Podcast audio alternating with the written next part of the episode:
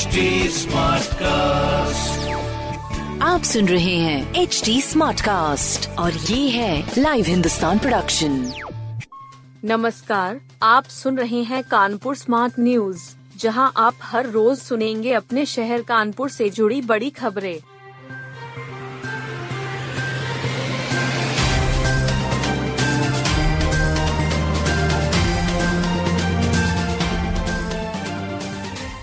कृतिका ने सिविल सेवा परीक्षा में पाई छियासठ विन रैंक शहर की बेटी कृतिका मिश्रा आईएएस बन गई है।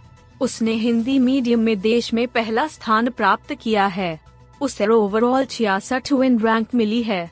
B N S D inter college में राज्य शिक्षक पुरस्कार प्राप्त करने वाली डॉक्टर दिवाकर मिश्रा की बेटी कृतिका विद्यार्थी जीवन से ही अत्यधिक मेधावी रही है। कृतिका हमेशा प्रथम आती रही है। प्रांतीय और राष्ट्रीय स्तर की वाद विवाद प्रतियोगिता तथा भाषण प्रतियोगिता में प्रथम स्थान प्राप्त किया है। राष्ट्रपति और अनेक राज्यपालों से सम्मानित हुई है का बाल श्री पुरस्कार कृतिका ने जीता। प्रधानमंत्री नरेंद्र मोदी से मुलाकात कर आशीर्वाद प्राप्त किया था। 2000 के नोट बदलने के लिए बैंकों में लगी भीड़। 2000 रुपए के नोट बदलने के लिए बैंकों में मंगलवार को भीड़ जुटी। सोमवार को भी नोट जमा करने वालों की संख्या कम नहीं रही। ज़िले के बैंकों में करीब इकसठ करोड़ रुपए जमा हुए। सेंट्रल बैंक में बैंक के दो करेंसी चेस्ट में करीब चार करोड़ रुपए जमा हुए।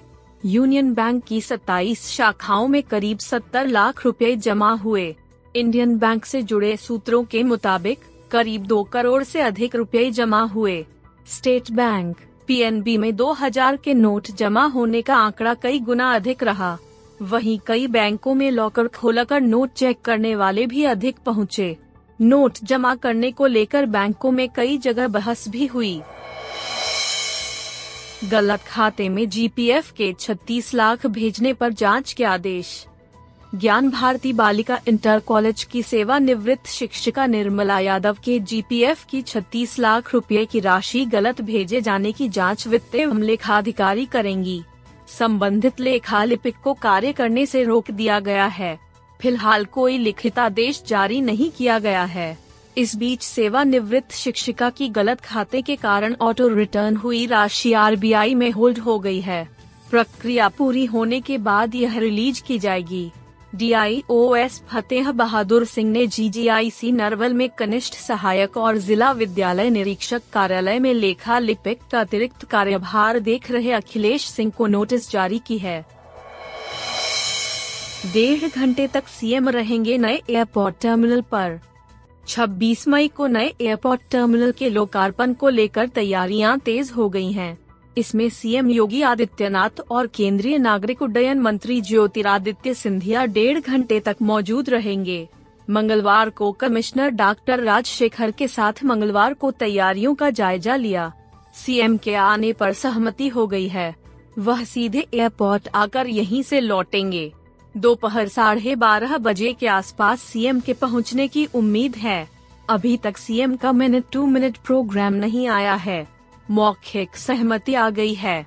डीएम विशाख जी ने बताया कि डेढ़ घंटे का कार्यक्रम है। एनआईएसआई ने खोजी तकनीक तीन फ़ीसदी बढ़ेगा एथेनॉल। राष्ट्रीय शर्करा संस्थान की तकनीक से अब चीनी मिले तीन फ़ीसदी एथनॉल का अतिरिक्त उत्पादन करेंगी। इसके ज़रिए वर्ष 2025 तक 20 करोड़ लीटर एथेनॉल अतिरिक्त बनेगा जिसकी कीमत करीब 1,200 करोड़ रुपए होगी। इससे न सिर्फ़ चीनी मिलों को अतिरिक्त लाभ होगा, बल्कि सरकार का पेट्रोल में एथेनॉल मिश्रण का लक्ष्य भी पूरा हो जाएगा। तकनीक को निदेशक प्रोफेसर नरेंद्र मोहन और सुजालकिम के वाइस प्रेसिडेंट ईश्वर चंद गोरेवारा ने विकसित किया है।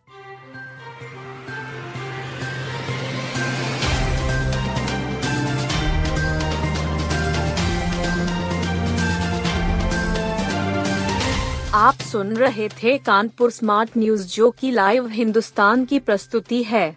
इस पॉडकास्ट पर अपडेटेड रहने के लिए आप हमें फेसबुक इंस्टाग्राम ट्विटर और यूट्यूब पर फॉलो कर सकते हैं।